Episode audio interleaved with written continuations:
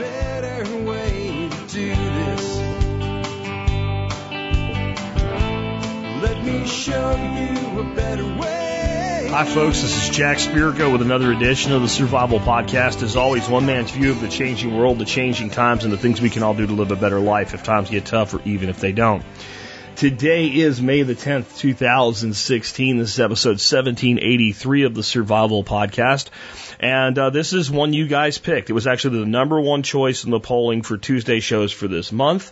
It is 20 items to add to your preps if you don't already have them. And it's going to be really cool. Um, I want to kind of start out with telling you what today's show is not meant to be. It's not a Jack mandate. It's not like Jack says, go buy all this stuff. But the following is true about every item that I'll cover today. I own it. I use it.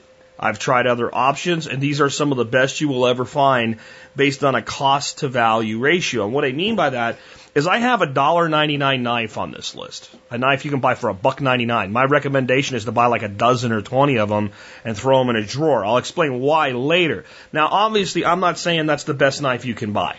I'm not.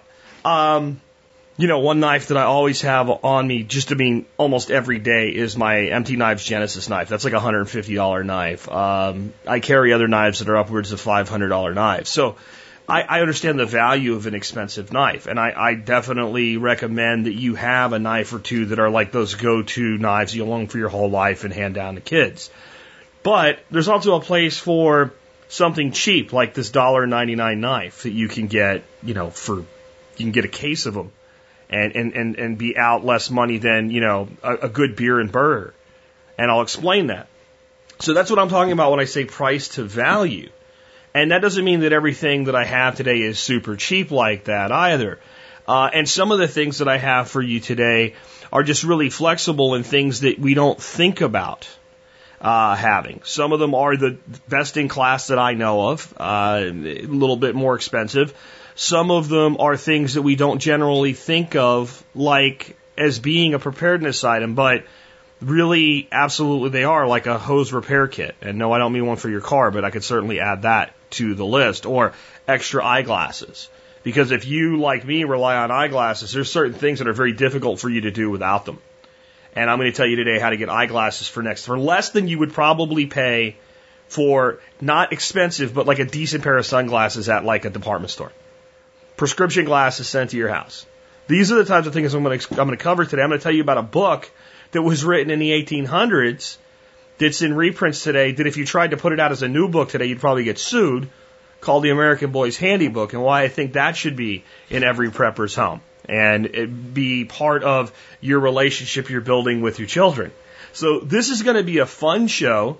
It is going to give you kind of a shopping list, but it's up to you what you do with that shopping list and what items off it you decide that you need. And it's not comprehensive. In other words, there's a lot of stuff on here that's basic prepping stuff that everybody should have. It's not on my list because I would expect that preppers would already have been thinking that. And then there's some things on it that are like a flashlight that I recommend everybody have at least a couple in their home. I'm sure you have plenty of flashlights, but I'll give you a really basic one that I think belongs on you. Yet I don't have in today's list an EDC tactical light or something like the, uh, the Streamlight Stylus Pro, which I think is a great light. Uh, but I do have some EDC items. This is kind of giving you the feel for this. Just a bunch of different things, a lot of variety. And the big thing I want out of today's show isn't so much you go, okay, these are all the things that Jack says I should have in my preps. So I'm going to make a list in an order. I'm going to buy all these things because that's not an infomercial for this stuff. Again, this is all stuff I own and use.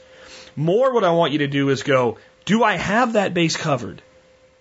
If I thought about it this way, and if not, then either this item or some other item might fill that void. Or, you know what, I do have something to cover this, but I've never thought it before, and here's how I need to organize it. So that's my hope for today. Before we get into that, let's take a look at the year that was the episode. For 1783, which is the episode, of course, I have three from Alex Shrugged at tspwiki.com. I have It's the End of the World for some. All I Want for Christmas is a New Prime Minister and a national language for a national government. I'll just say that Noah Webster begins his work this year that creates the dictionary. Uh, it's not what he does as first, but that's what happens with that last one. I want to read It's the End of the World for some because it's so germane to what we talk about here from a preparedness standpoint. One of the most catastrophic environmental disasters of all time hits Europe. It begins in Iceland when 130 volcanic fissures open up near Mount Laki and spew forth clouds of volcanic ash and noxious gases.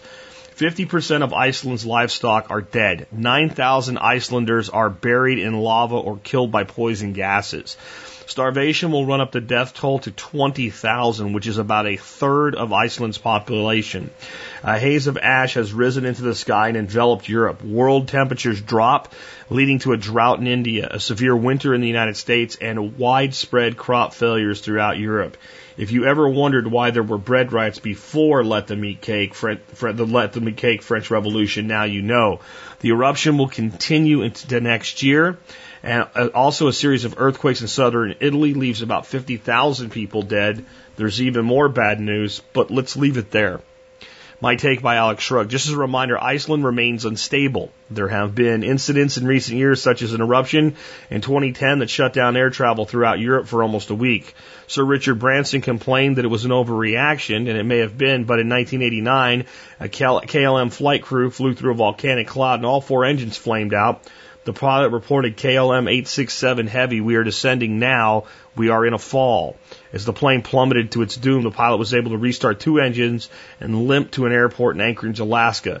It was a frightening ordeal, so the government decided to be more cautious the next time regarding volcanic eruptions. Predicting the severity and, uh, of a disaster in early stages is often difficult. Chances are that when the disaster is looming, you have a job, commitments, plans. You don't want to blow all that on a hunch or a worry, but if you wait too long, your options are limited. My wife complains that I tell her the disaster might occur. She gets scared, and then a disaster doesn't occur. I don't want to be the boy who cries wolf, so I prepare in the background and don't mention it as much anymore.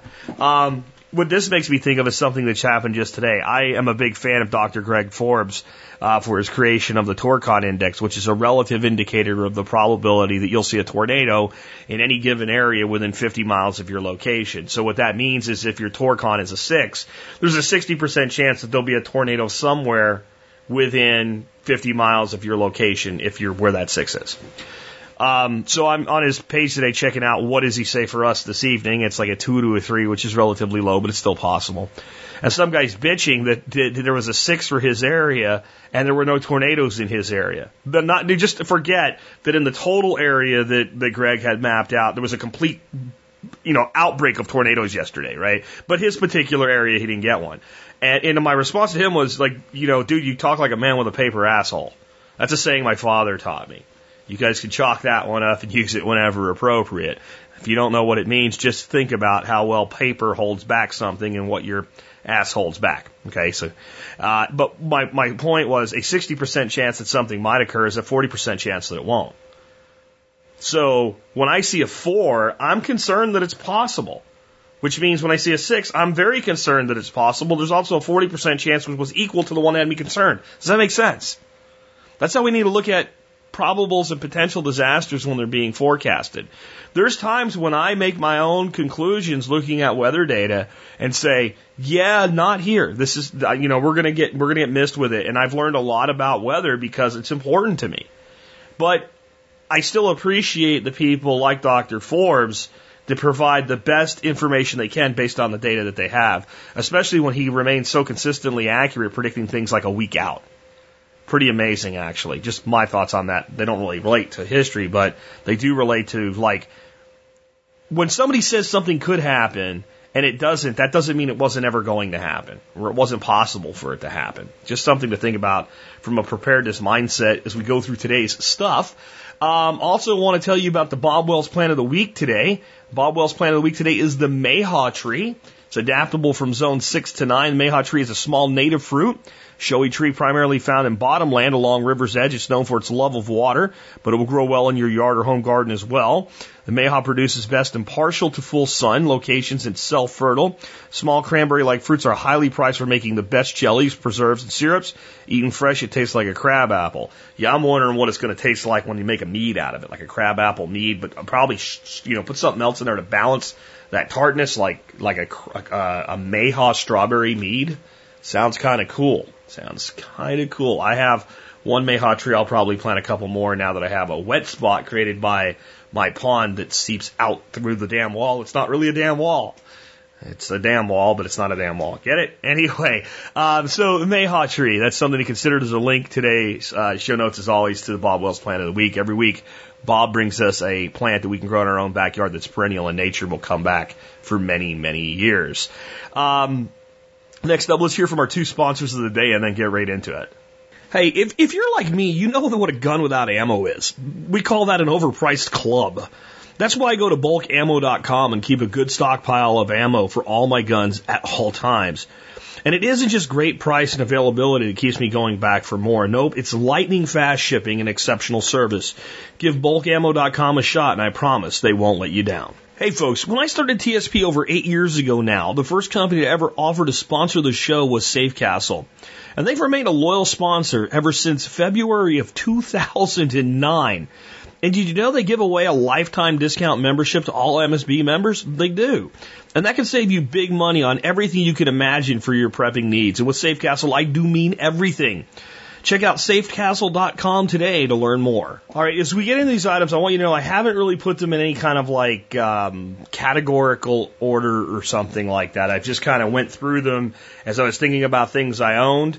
Uh, all of them, I have links to where you can find them online. Most, not all of them, are on Amazon. And with full disclosure, if you click my link and buy that item or any other item from Amazon, yes, I will make an affiliate commission. Actually, Dorothy will because I run the Amazon affiliate programs for her, so she has a source of income.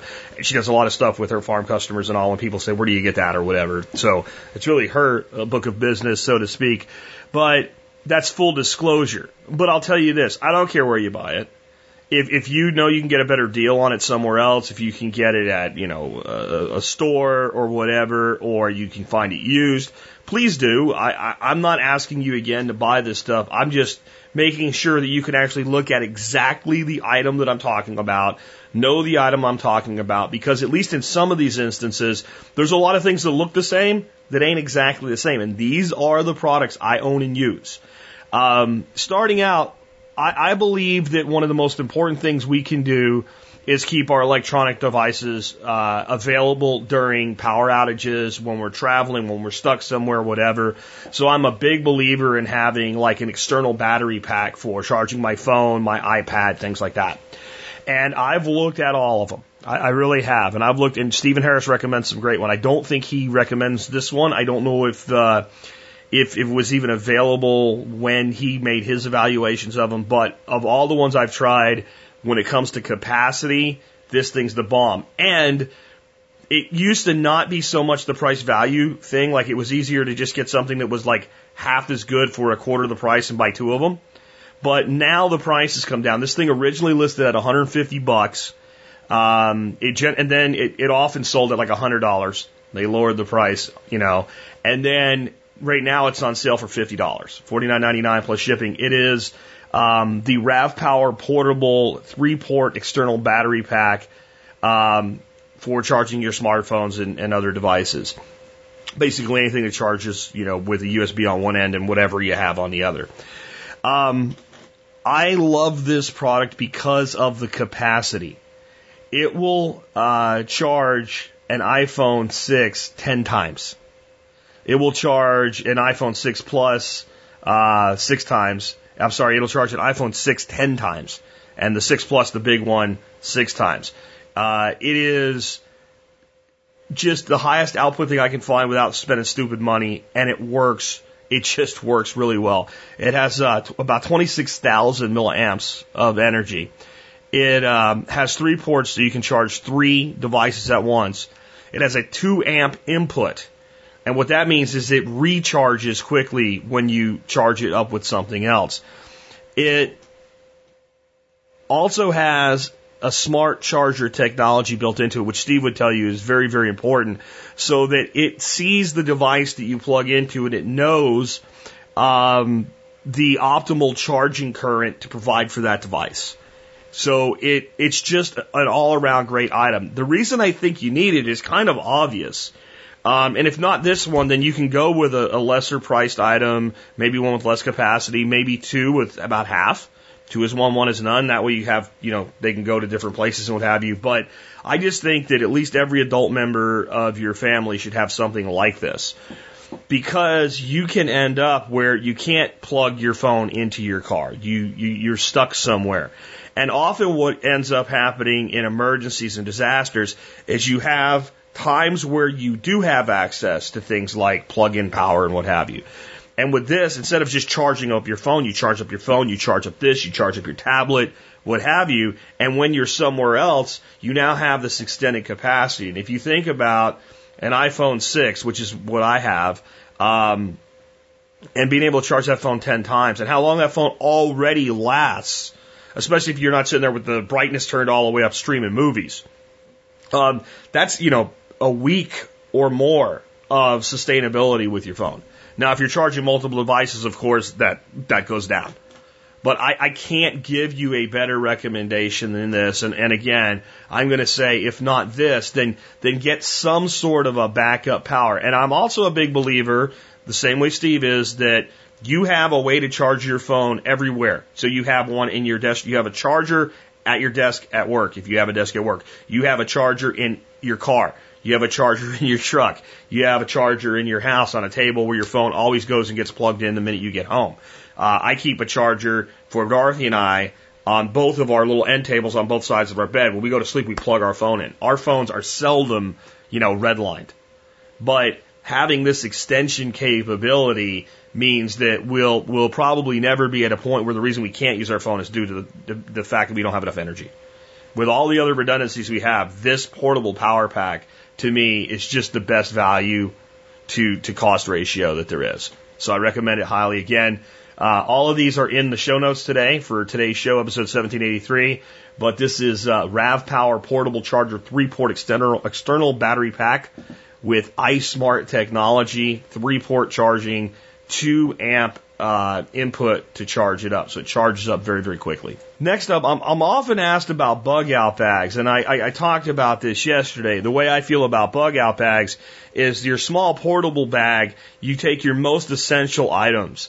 And what makes sense is to have a larger vehicle kit that stays in the vehicle that you can draw from if you have to, to go mobile and choose what you want to take with you.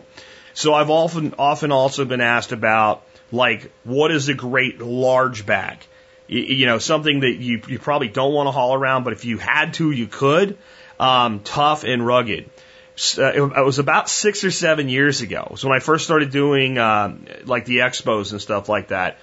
I, I was looking for a bag more as a travel bag that was really large capacity that also would let me carry it like a backpack because I would go to these expos and I would take, you know, 200 t-shirts and tightly roll them up and shove them in one bag. And it was heavy as hell, but I could throw it over my shoulder in a backpack, grab my suitcase and get to the rental car at the airport. That's when I found this bag. It's made by uh, UTG. It's called the UTG Ranger Field Bag. I am not going to say it's like rugged built like something from SOE Tactical Gear that John Willis's people make, but it's damn rugged. As I started looking more into it because I really liked it, I found out that it is the favorite bag for people that do tactical airsoft play and uh, tactical paintball play to put all their gear in. Guys that are shoving gear in it every weekend, throw it in a car, yank it out, throw it in another car, yank it out, you know, just beating the hell out of it. And when you when you take a look at this bag, you realize for 43 bucks, which is what it costs, uh, and free shipping, by the way, this item's on Prime as well, it is a hell of a bag. And if all you're doing is loading it up with gear and keeping it, you know, in the back seat of the pickup truck or or what have you, and you're not beating the shit out of it, I, I can't see how it wouldn't last a lifetime. Uh, I wore out one so far, and it was the one I was going to all the events and trainings and stuff with, and really beat the hell out of it. And airline security beating the hell out of it, and always going through it and shoving stuff back in it and not fitting, and then me putting heavy tools in it uh, and using it like just sitting in the back of my pickup truck, exposed to the elements, uh, you know, going out and doing stuff in, on remote land and stuff like that. And, and that's what it took to kill it. It is a huge bag. I mean, it is absolutely massive in size. Um, you can fit a ton of gear in it, and it does have again backpack straps. Now, if it's totally full up, especially with certain gear, it's going to be heavy. I'm talking, you know, 150, 200 pounds of capacity. But I'd rather lug 200 pounds of capacity on my back for a short distance than drag it with my arms. I mean, that, that's how, how massive this thing is.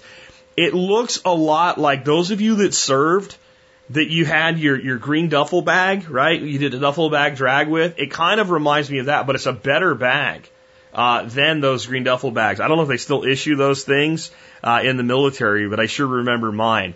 And uh, when I found this, I decided this was something I wanted to give a shot because what the hell, 40 bucks. I think back when I bought my first one, they were like $55. They've come down over the years like most things do. Uh, it's available in black and camo. Just kind of again why I think you should have something like this. I think we should have larger vehicle kits. And even if they're not kits that are always in the vehicle, whenever we're taking extended trips or something like that, we have that type of, uh, of a kit with us. And with a bag of this size, not only can you have individual items stored in it, but you can take smaller bags, tool kits, first aid kits, etc., and stack them into it modularly so that when you open this bag and you look in, you go, I need, I need my enhanced medical kit beyond my little kit that's in my, my day to day bob or get home bag. Boom, pull it out. And when you put it back, th- that spot's still there because it's, it's that kind of large capacity.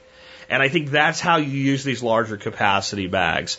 And uh, since it is so large, I know a lot of people maybe wouldn't want it in their, their vehicle all the time. But like those of you that have SUVs with that big open space in the back back there fits in there just fine. Um, and it's nondescript. I like the black one better than the camo one. It just kind of sits back there and it just looks like, you know, a, a, a, a bag of crap, basically. It doesn't kind of attract attention to itself. I like things not in camo in general because camo says tactical guns stuff. What it says is pawn, pawnable. Okay, it's the same reason when I have like equipment, like DeWalt equipment and stuff like that, and it comes in its own packaging, I generally put it, when I'm putting it in vehicles or something for extended periods of time, in nondescript packaging because I refer to DeWalt tools as being pawn shop yellow. Whenever somebody sees that color yellow that's a thief, they know it can go to a pawn shop. When people see camo bags, they think sporting goods, guns, knives, money. So I like to stay nondescript with it, but your choice of color is up to you. But again, that's the UTG Ranger Field Bag. Next item I have for you is a flashlight that I've actually talked about on the show before. And it, it, would be my best guess that there ain't a single person in this audience that doesn't have multiple flashlights and probably multiple good flashlights. And I mean, I'm the guy that when I go into Tractor Supply or something like that and they have like nine of the cheap LED flashlights that include batteries and like a clamshell that they have on sale for like 10 bucks, I buy one or two of those. And there's flashlights in this house everywhere. Every drawer, there's a two, one or two flashlights in it. In every glove box, in every map pocket in the vehicle, these cheap lights. And if the batteries go to hell in them, uh, you know, sometimes they sell them so cheap, you just, you can get new ones and just kind of store them up. If you lose one, you throw batteries in it. And I think there's a place for cheap items like that.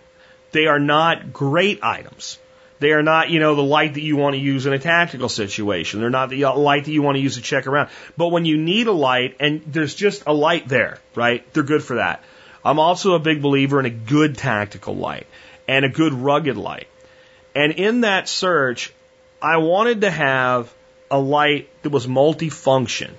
I wanted something that if we ever needed it, not to carry around in our pocket, but in our home, if we if there was a bump outside or something like that, I could pick up a light and go out with it, and I would be able to see really well. I'd be able to disorient and blind somebody with the light if I found somebody on my property. I would be able to not necessarily shoot somebody if I didn't want to. I wanted a light that would double as, as a blunt instrument to knock the crap out of somebody. And my hope was Maglite. And at the time I was looking for it, I was looking for LED as well because obvious reasons, better uh, energy management, brighter light, etc. And Maglite stopped making four, 4D cell lights and went to 3D cell lights. So that discouraged me. And then you used to be able to get um, tube extenders for mag lights really easy. I can't find them anymore. If you find them, let me know without paying more than the light's worth. It would allow you to go to, to four or six D cells. Um, but three still a pretty hefty instrument. But the first LED mag lights were coming out, and I bought one, and it sucked. You got it, you put the, the batteries in it, you turned it on, it looked wonderful, and a little bit of use, and all of a sudden it started to dim down like the batteries are getting weak. and it would get dimmer and you'd smack it and it might get brighter. You turn it off, you wait a little bit, you turn it back on, it's super bright again, it would dim down. There was some problem in the first generation of them, this is several years ago, where what was happening is that LED bulb would heat up and it would dim. I don't know what they did, but they fixed it. And once they fixed it, that was my light. I'd have at least six of these flashlights. There's one in each vehicle. There's one on the windowsill going out the back door, the windowsill going out the front door, and there's one right next to Dorothy's night table and one right next to my night table. They are a very bright, very affordable light. They sell for 29 bucks. Okay? Free shipping on Prime. They are fantastic. And I'll tell you, it's not just the flashlight capability. This is a defensive tool. I want you to think about this. You have this flashlight in your right hand, you have it off. You have a confrontation with somebody, and what you do is you hold it up and you use your, one of your fingers, you're holding it up by the lens with, say, your little finger over the button that turns it on. That person comes at you, and immediately you turn that light on and you hit them in the eyes with it. And in, in, a, in a quarter of a second between that light blinding them, crack right in the forehead, or smack right in the gut, or whatever. You disorient and you impact. I don't want to do that to somebody, but I'd rather do that than shoot somebody if I don't have to shoot them. And I mean, learning to use that tool as a weapon and to use the combination of light and impact capability with it doesn't take long. It, it does take understanding impact and where to hit because you can hit somebody very hard with something and not get much of a reaction, especially when they're heated up. There's also places if you hit somebody with a with a 3D cell mag light, you are going to get a reaction. And knowing how to follow up and what to do next is important. But this light, I believe, is a good defensive tool. It's a great light. At 29 bucks, I recommend a couple of them at least. Again, I carry a small EDC light with me, and this is not that. But I'd rather use this in a situation where I hear something, I grab my pistol in the middle of the night, and I'm clearing my own home. I'd much rather have this tool for that. And that's why I recommend it so highly. Next up, you heard me say at the beginning of this show that I carry expensive knives, and I do.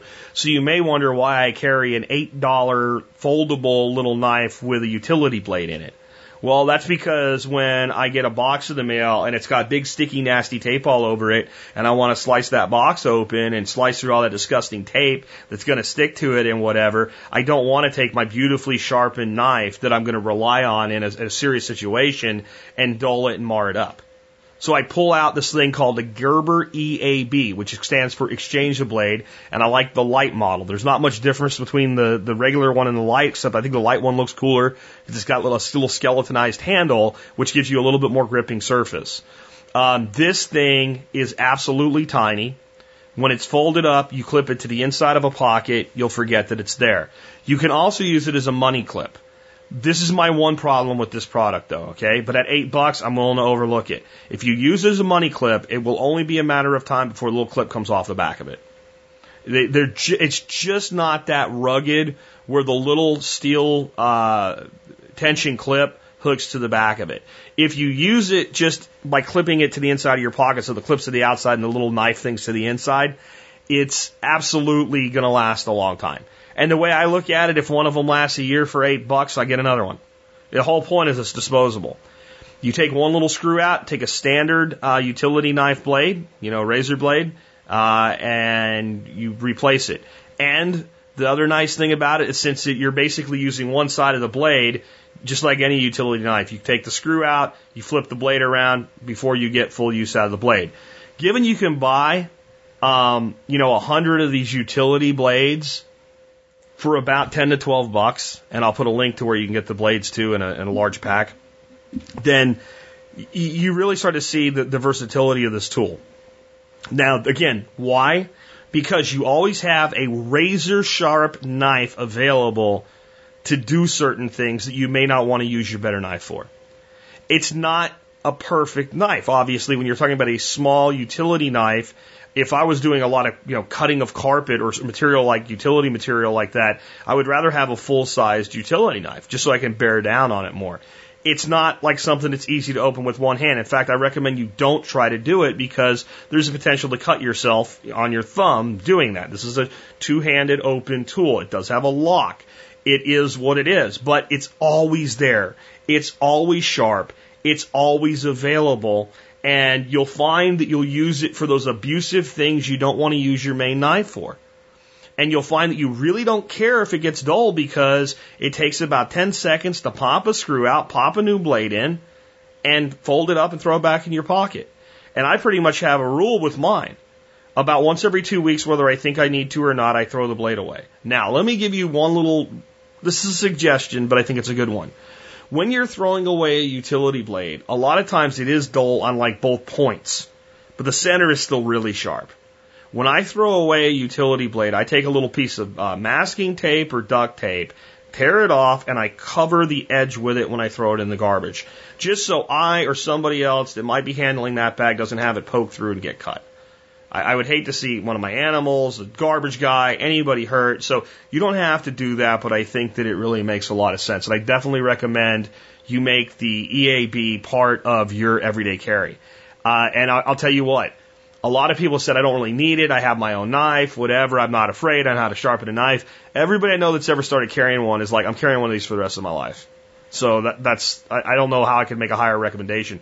If you have like people in your life that you're buying like little gift items for around Christmas time or whatever, these are great. Again, uh, they're about eight bucks and you can get 100 blades for $12. I'll, again, I'll have a link to both in the show notes today. This is another one of those items I have in a lot of places other than my pocket too, though. Like I have, you know, one in my tackle box, but I have a lot for fishing. I have small purpose built little like mini tackle boxes, like the little clear plastic ones. And pretty much every one of those I've thrown a, a, an EAB in there because they fit, you know, they're about the size of a fishing lure. Uh, some of my little packs that I might just go fishing and I might have a knife on me or whatever, but it, you wouldn't be able to put a fillet knife or, or a full, you know, even a cheap folder in there. These things will fit. Um, I just really, really like them for the overall utility and the fact that you don't care if you break one or one wears out. Just be careful, no one-handed opening. That's my suggestion. Um, next up, and this is not on Amazon, the best price I found on this item because these sell for like five bucks on Amazon. Um, but the best price I found on them is kind of a really cheap website with a lot of good deals on it. Uh, BUDK, and the knife is called a Wahoo Killer. This is this is how I learned about this knife, and it was really an interesting coincidence. So I was in Florida last year, and I was out on a boat with a guide, and he was cutting some bait, and he was using this really cheap knife that I had seen at the bait shops, and they sell in the bait shops for like three three ninety nine or something like that. And uh, I asked him, I said, "Oh, these are great. They're like less than five bucks, and you know, when I wear one out, I just get new ones. That way, there's always a sharp knife on the boat, and I don't worry about it falling overboard or whatever." So I, I, I thought for under five bucks I should pick some of these up, and I was going to, and we just I just didn't during the trip, which actually turned out to be a good thing. So I get home, and and literally my first day back at work from vacation, a listener emails me and says, "Hey, I found these knives that look an awful lot like a Mora. They're cheap made in Chinese, but they're sharp, and they're only two bucks a piece. I thought you might be interested in them." So he sends me a link, and I, I click on the link, and it's the same knife. So I go and I buy like two dozen of them. Okay, I mean it's like 48 bucks for two dozen knives. And in my one part of my cabinet, we have these little pull-out drawers. I just threw them in packaging. You know, uh, never even took them out of the packaging in there. And when my wife wants a sharp knife, and I don't like her using my knives, like my Cutcos and my my Santos and stuff like that, because well, my wife is abusive to knives. She she really is. Pull one out, here you go. Don't care if you mess it up. Don't give a damn. This is another one of those. This is a more substantial knife. This looks a lot like it's about the size of like a Mora number two, but it's more like the Moras that are, you know, rubber handled. And basically what it is is a Mora clone made with cheaper steel. But they do come out of the package absolutely razor sharp and they do hold an edge quite well. And because they're cheap steel, if you if you do put a you know just a sharpening steel to them as you're using them, they stay sharp for a very long time before you need to think about a stone. But here's why I say to have like a dozen of these at least. Do what I did. Get a bunch of them, throw them in a drawer. You need a sharp knife, there's always one there. You don't have time to sharpen a knife right now, there's always one there. You have a friend coming over, they're going to help you with cooking or food prep or something like that, or slaughtering chickens or something, and you don't want your good knife jacked up, hand them one. It's two bucks. You don't care. When they get dull, throw them in a little plastic scabbard they come in. They come with a cheap scabbard just like the Moras do and put them in a box. When you get around to it, go ahead and sharpen them back up and throw them back in a drawer or buy some more. It's up to you.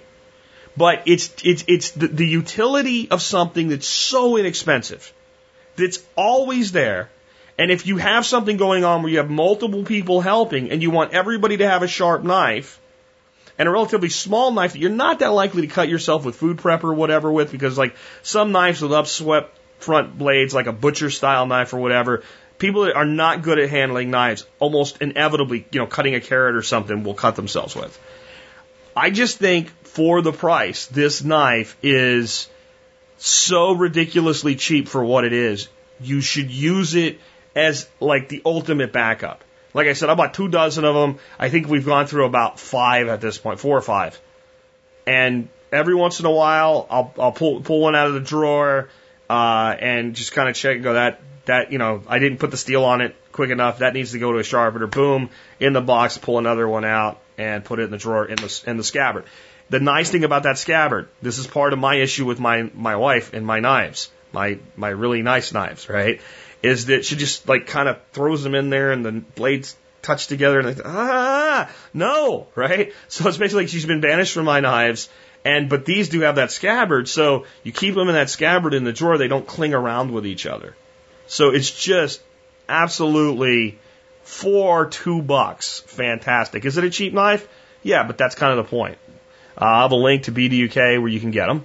B-U-D-K. So when I'm on this site and I'm about to order all these knives, I, I, I decided to check around. This again was last year.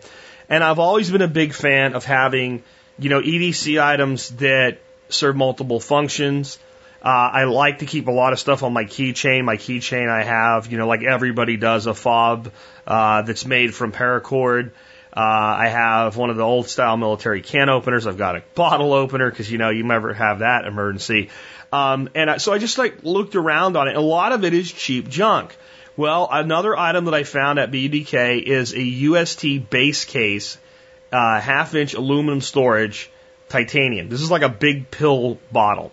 It has a rubber gasket. It is made of titanium. Great O-ring gasket, like I said.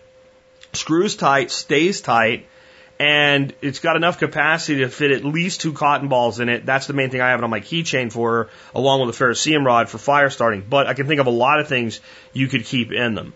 They're three ninety nine. This is another item. I, I, I found this item on Amazon. I'm not putting my Amazon affiliate link in it because they're about six bucks or more on Amazon, depending on who you get them from. They're four bucks from BDK. So I have a link there. But you can get any item like that.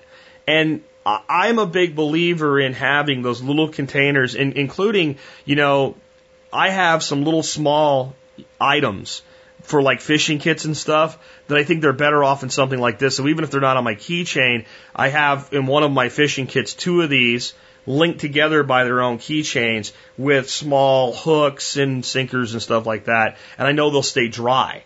So my, you know, if I if I go to use that equipment, it's not going to have all my hooks rusted or my leaders rusted or things like that. And there's tons of things that you can do with them. So I kind of leave it up to you what you'd want to do with them. But when I realized I was going to talk about the Wahoo knife, I decided to make sure that I included those cases because I found them there as well. Uh, moving on, I really recommend that you have in your at your home, in your bags, and in your vehicles some re- releasable cable ties, zip ties. Um, the best ones I have found have a 50 pound working uh, rate.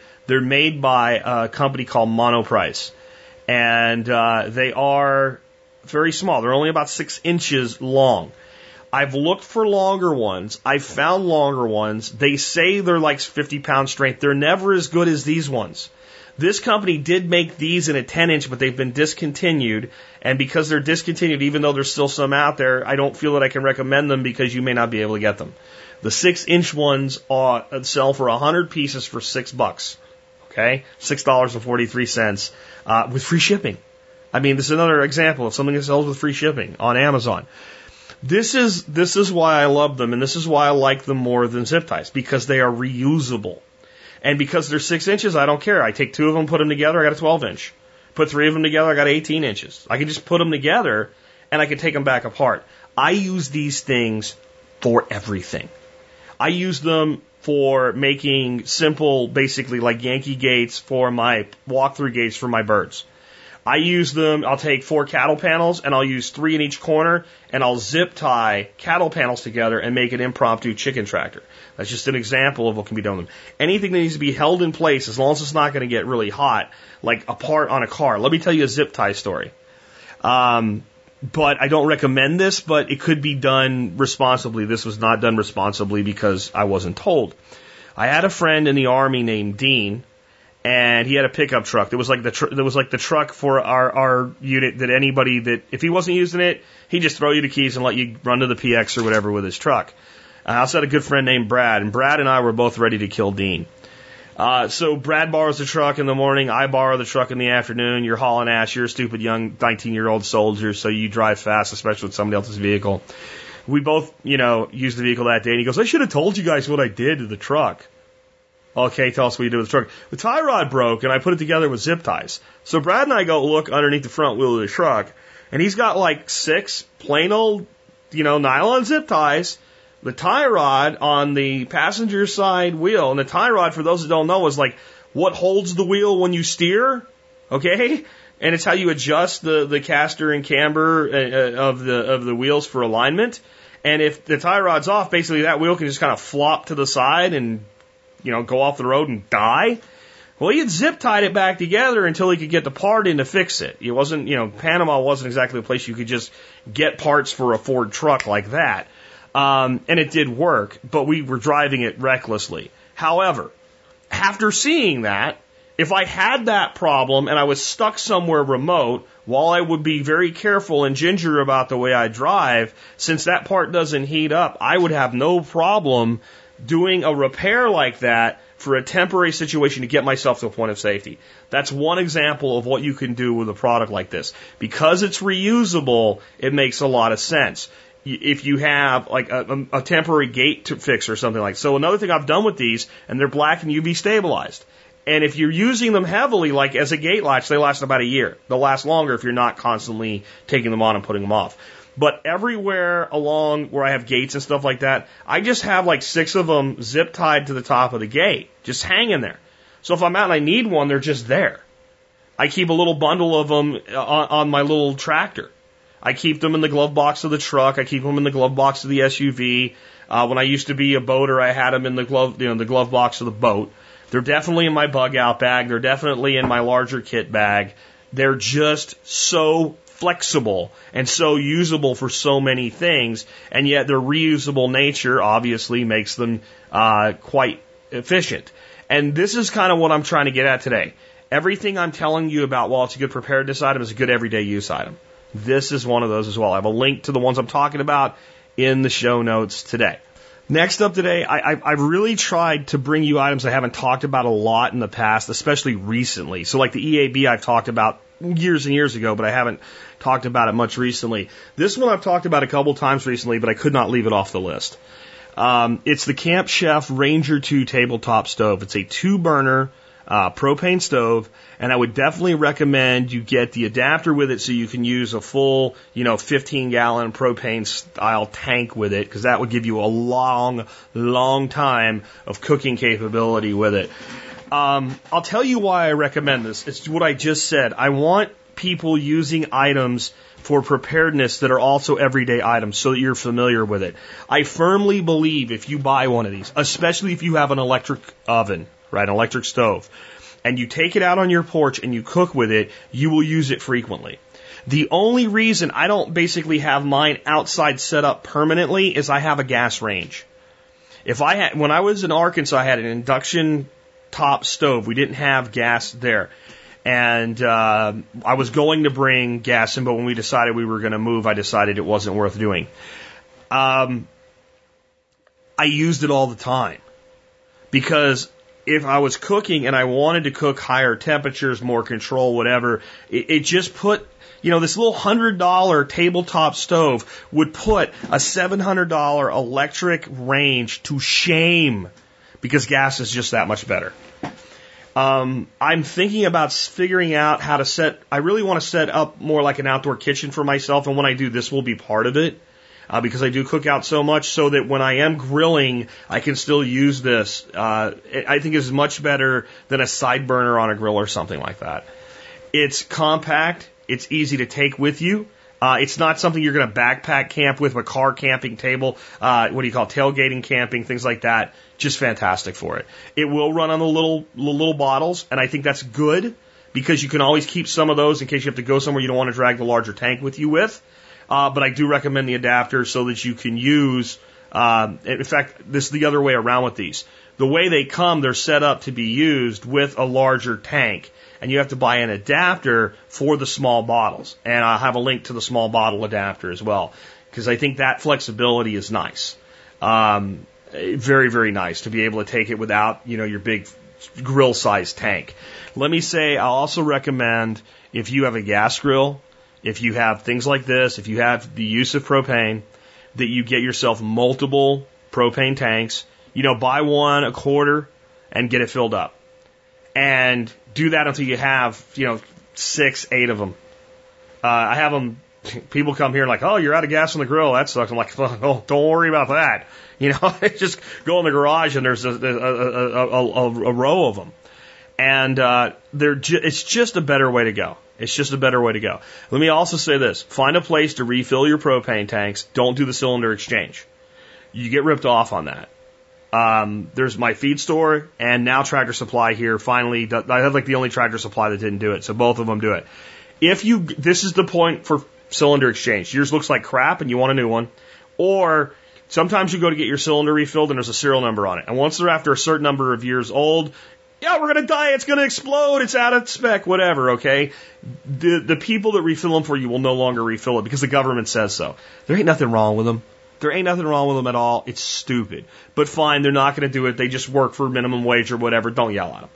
You take that tank, you go do your cylinder exchange with it, and then from that point on, you go get that one refilled. But this stove, I, again, I do believe that many of you, if you give it a shot, will figure out a way to pretty much set it up permanently outside with some kind of cover so it doesn't get nasty in the elements, and you will use it all the time. And that means if you need to cook because the electricity's out, it, you will be completely familiar with it, and you will use it when you camp. Um, you know, being able to make eggs for breakfast when you're camping is pretty nice. This thing is the best thing like it I've ever used, and for a hundred bucks, it's a steal. Again, a hundred dollar tabletop camping stove that put my eight hundred dollar induction range to shame when it came to being able to cook, you know, that way. So I, I really recommend this item super, super highly. And again, I'll have the adapter for the small bottles with it as well. The next one is like a twofer. Um, I believe everybody should have a chainsaw. I also believe two is one and one is none. And I also believe gas chainsaws have a tendency to not want to start or run well when you need them most. Now, if you're a person that uses a saw every day or a couple times a week, then a good like Husqvarna or Stihl or what have you, um, commercial grade gas, it's probably going to start because you're going to maintain it all the time.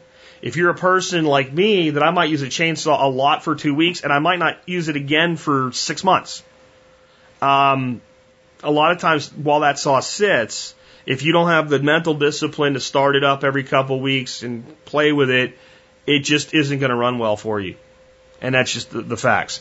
The other thing, you, there's, there's certain things that a chainsaw has to be able to do to work well, and one is has to be sharp. So about three years ago, Oregon came out with a cordless 40 volt electric chainsaw. And Steven Harris said, no, don't do it. And I looked at all the reviews and said, yeah, I'm going to do it. So I bought one. It is fantastic. It is fantastic for small work. And I've dropped some trees that are, you know, six, eight inch diameter oak trees. It will cut live oak really, really well.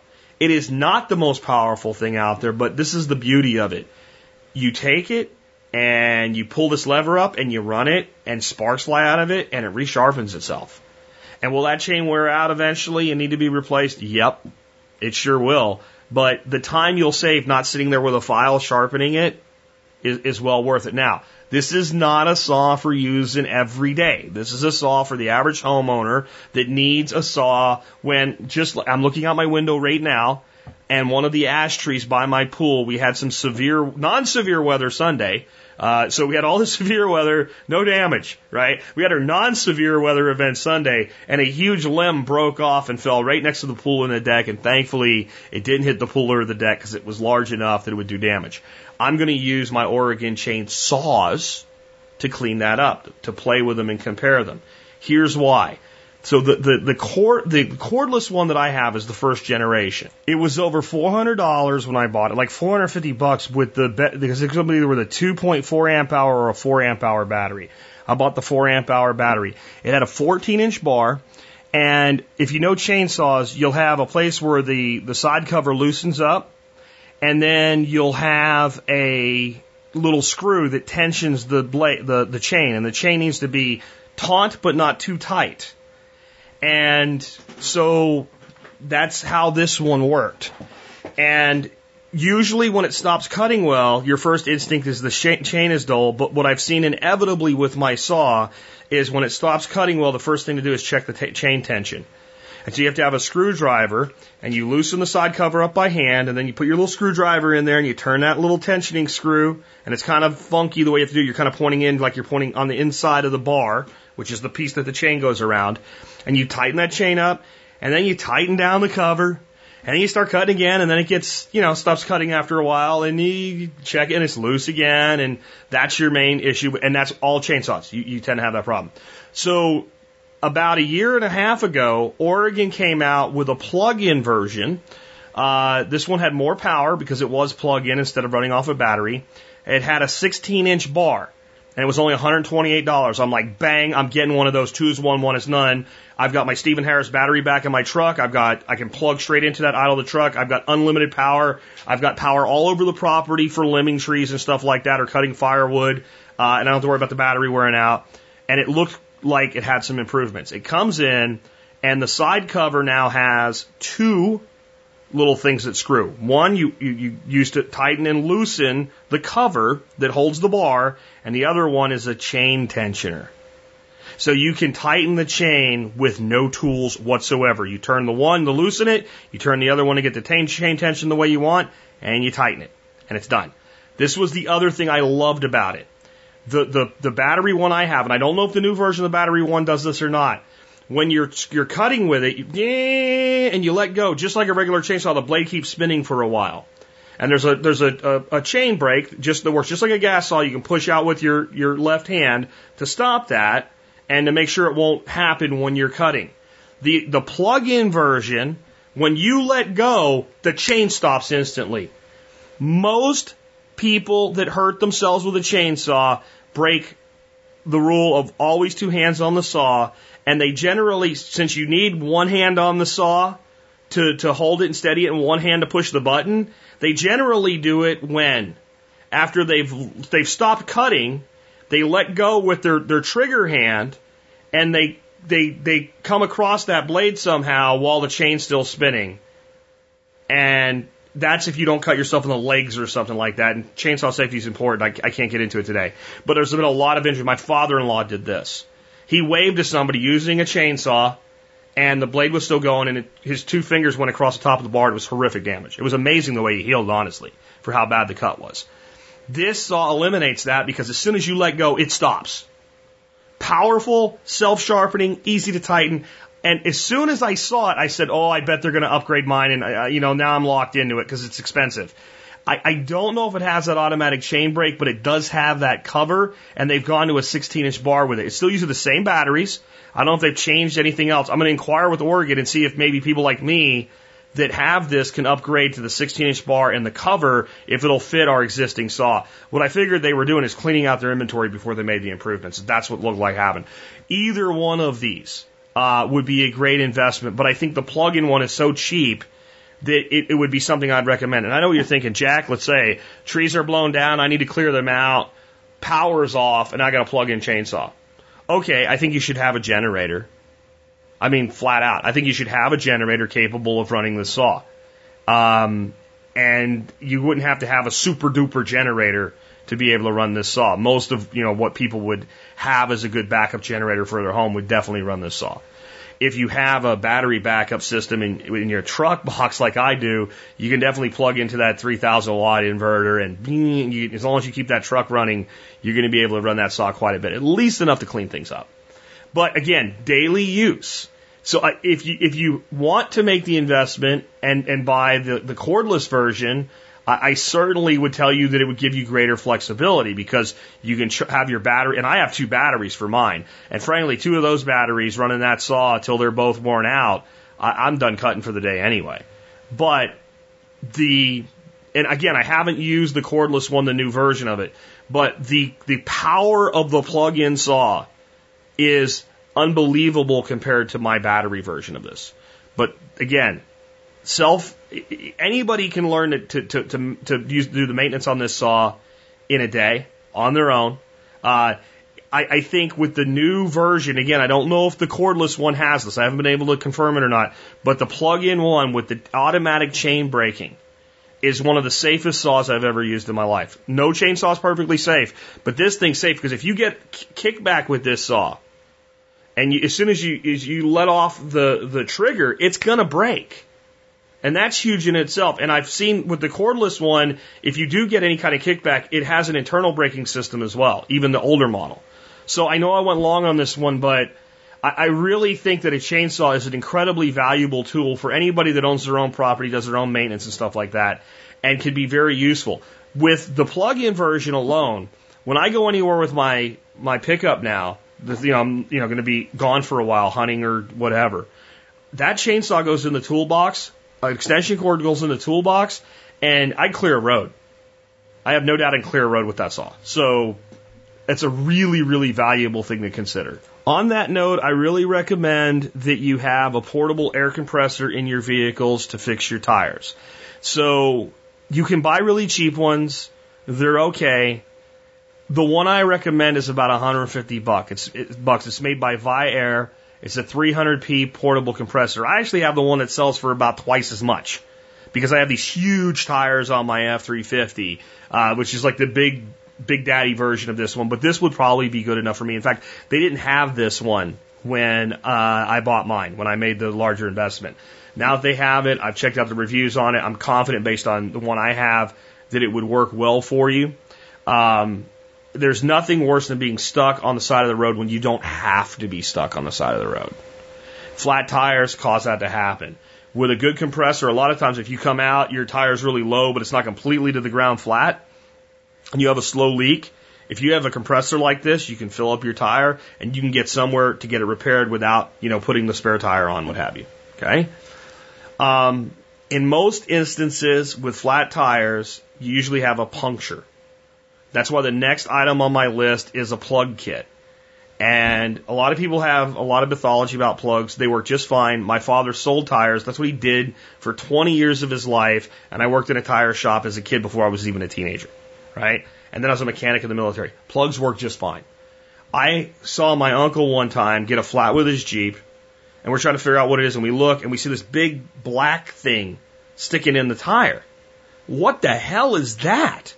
We get a pair of pliers and pull it out. It was a freaking screwdriver that somehow ended up in the road and it ended up hitting the tire just right. And it was it was embedded to only like a, a couple, maybe a half inch of the handle was still sticking out. So the whole handle was in the tire. We pulled it out. We're like, I don't know. We threw a plug in it, aired the tire up. It held. He drove it for like three weeks before he went and got it, you know, patched. And it probably would have never failed.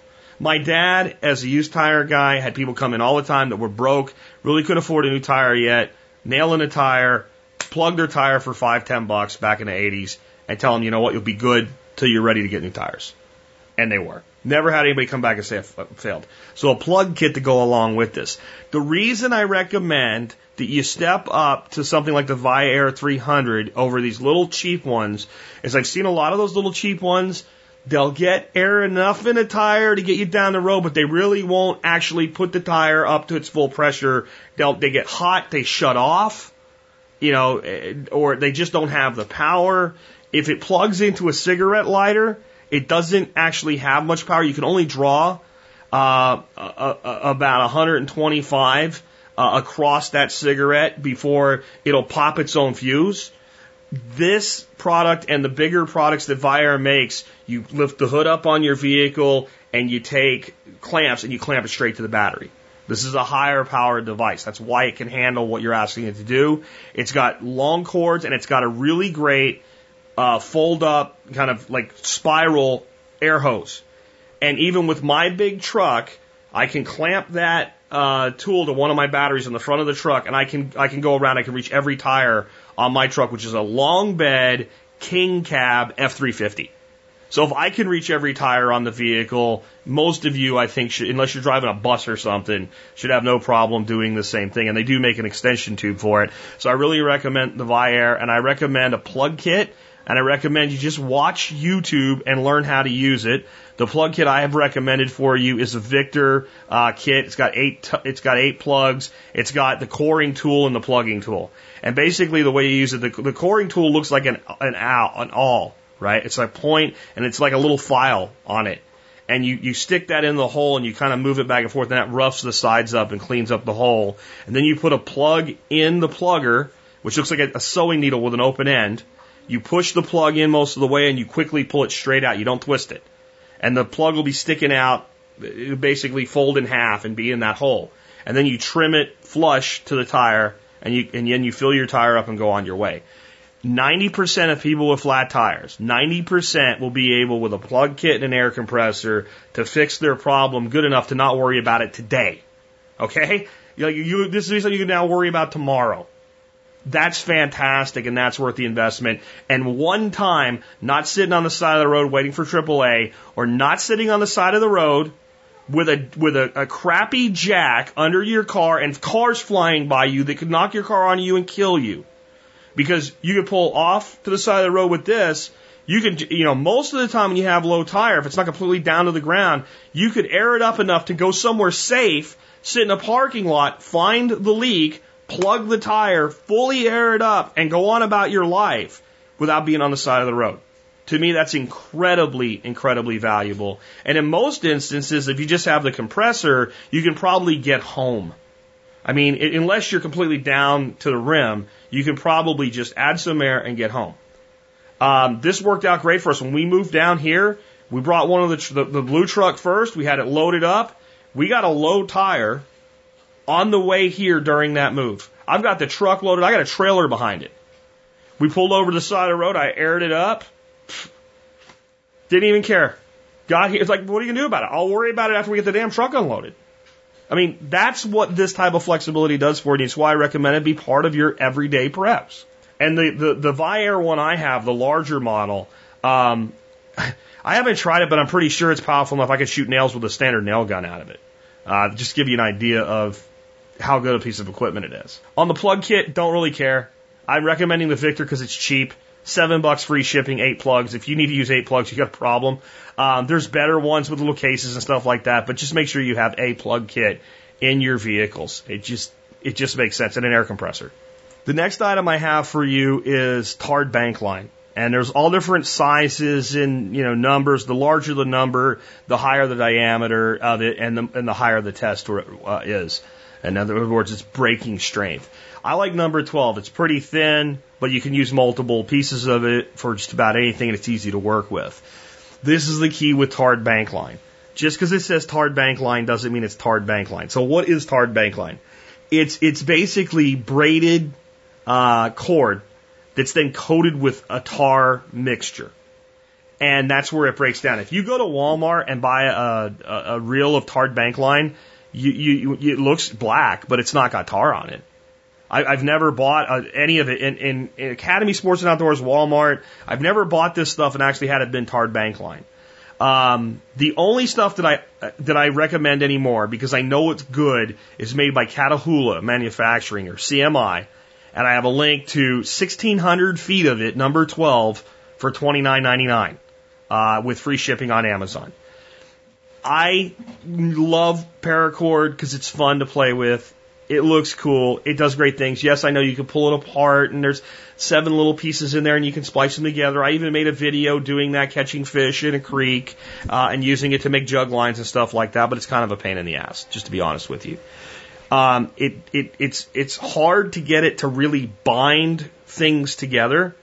This stuff, because of the tar, it sticks to itself. It doesn't untwist. It's fantastic. And you can do so, you make limb lines with it, trot lines with it. You can bind together materials, making lean-tos, things like that. And you know, 1600 feet of it will take up less space than like 300 feet of, uh, of paracord. And you don't have to buy a reel that big of it. You know, whatever works for you is, is what I say to buy in this stuff. I just want to be clear, Catahoula Manufacturing. That's the only one that I know 100% of the time is actually tar coated. And that tar coating is the entire reason you want this stuff. When you cut most twine like this, the first thing that happens is the end starts fraying and unwinding, and that's just not what you're looking for. And then as you're trying to bind something, it just doesn't kind of tighten up on itself. This stuff will do that for you. And again, 100 pound tensile strength on the number 12. You can go up to like number 36, which is like 600 pounds, 500 pounds. You, you, you know, with a couple pieces of that, you could probably pull a car if you had to. Um, but I like the smaller stuff because I use it for binding things together, making structures, quick repairs, things like that. It's an item with a million one uses. It's so cheap and you can get so much of it for so little money. And then once you, if you buy that big 1600 foot roll, you know, you can spool off 50 foot hanks of it and, you know, tie it, you know, hold it together with one of those reusable zip ties I talked about in the center and then put it in a bag or a kit or what have you and always have some of it around. That's another reason I really like it. But, um, I use it for making jug lines for fishing for catfish using swim noodles. Uh, it works fantastic for that with a little swivel and a, and, you know, a hook. Uh, for jug fishing, uh, I've used it definitely to make trot lines. I've used it for just a ton of stuff. It's, it's my go-to twine. And I think if you try it, you'll understand. Some people complain that it smells. It smells like tar because it's got tar on it. Um, but it's not like it's some kind of toxic thing or something like that. There were some people that made some reviews on Amazon like, I opened it up and every member of my family broke out in hives or some stupid shit. I'm, dude, I think your family's got some real problems if you broke out in hives over this stuff, you know. Um, that said, it's not something I would like make a hammock out of and sleep in. It's not for that. It is tar, for God's sakes. Next up, I bet you use garden hoses for all types of things like moving water from one place to another because without a hose, that's a problem. Uh, over the years, I have come to the conclusion that the more money you spend on a hose, it's probably the better off that you are. Uh, so they won't kink, they don't, you know, break, what have you, they last longer. But inevitably, even the best hoses will tend to have problems. Like, I don't know, your wife might take your Husqvarna lawn tractor and drive over the end of one and knock the end off it or something. I'm just saying, that could happen. Um, or it actually just wears out from usage. And I've tried multiple different types of hose menders, and what I've always found to work best are brass fittings that use a steel um, hose clamp that you put on with a you know uh, screwdriver, but don't use a screwdriver. Use a nut driver. They're usually like I don't know. They're like five, six millimeters, something like that. Little nut driver on them, and then you can really tighten them down. Um, I found on and I usually, you know, if I go buy them at a store, they usually are like three bucks for, you know, a female end or a male end or uh, a, a, a, a what do you call it, a splicer. So a splicer just basically has two ends, and when you have a hose with a hole in the center, you can cut the two, the damaged parts off and put two clamps on it, and then you, you mend the hose together that way. And I found a, a set like that with free shipping on Amazon that has one of each for six twenty five. So I bought four of them and put them in my my repair cabinet with all my plumbing stuff here on the on the farm. So if a hose goes bad, I just go in and get the part that I need and fix it. If I use use more than two of those parts, I'll order another one the next time I'm ordering something else. Keep it in stock like you would if it was a store because I look at my my home as a place of business and this is a key critical component to what I'm doing. So this is a fantastic thing to have around. It also lets you do things like this. Have you ever thought I really don't need a hundred foot hose, but the hundred foot good hose is is is less expensive than two of the fifty foot ones cut it in half and put a female end on one and a male end on the other and go on about your life because these things work well. These brass fitting ones. Forget the plastic ones. Forget the ones with like the big honking thing with the two screws on it that clamps down. Forget all that. Brass and hose clamps is the way to go. Uh, with a ferrule, with a rib ferrule that you insert into the hose. So I, I really recommend you pick some of these up. Again, I don't care if you buy this on Amazon. If you want to go down to Home Depot or Lowe's or whatever, just look at my picture on Amazon. You'll see exactly what I'm talking about. You might feel you don't need the, the, the splicer one for putting two back together. You just need some ends to have around. That is generally where the problems occur.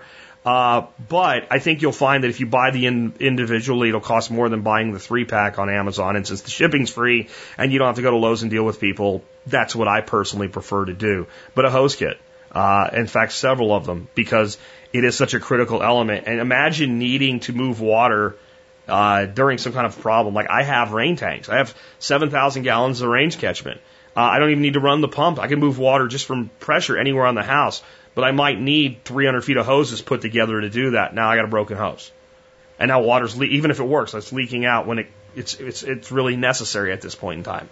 So just really recommend these as again an everyday prep. Next, if you wear glasses, please have multiple pairs of glasses. I have like a half a dozen pairs. And you might be, oh my God, that's expensive. No, it's not. Because I bought most of those extra pairs, I think for 14 or $15 a pair. The website to use for this is Zenni Optical. That's Z E N N I optical.com. Z E N N I O P T I C A L.com. As long as you have your prescription, and then you'll need to know the distance between your pupils. I think that's called OD or something like that. Um, and you can do that, in, it's in millimeters, and you can do that by having somebody hold a ruler up and get it approximately so you pick the right size frames. Once you have that, you can order glasses from Zenni Optical, all of them that you want to. Now you can spend $100 a pair on glasses there if you start upgrading the lenses and stuff like that. But most of the good frames, you know, are like eight, ten dollars, and then standard lenses are another eight, ten bucks. Um, I have some just plain old standard ones. I have the ones that tint in the sun, and I don't even like those anymore. So now what I did is I went out and I got the same frames with dark tint and uh, polarization. So when you're fishing, you can see underwater, it reduces glare. Or you're driving in the sun. So I have prescription sunglasses that were 20 bucks, and I have just standard prescription glasses. I think they were 12.95.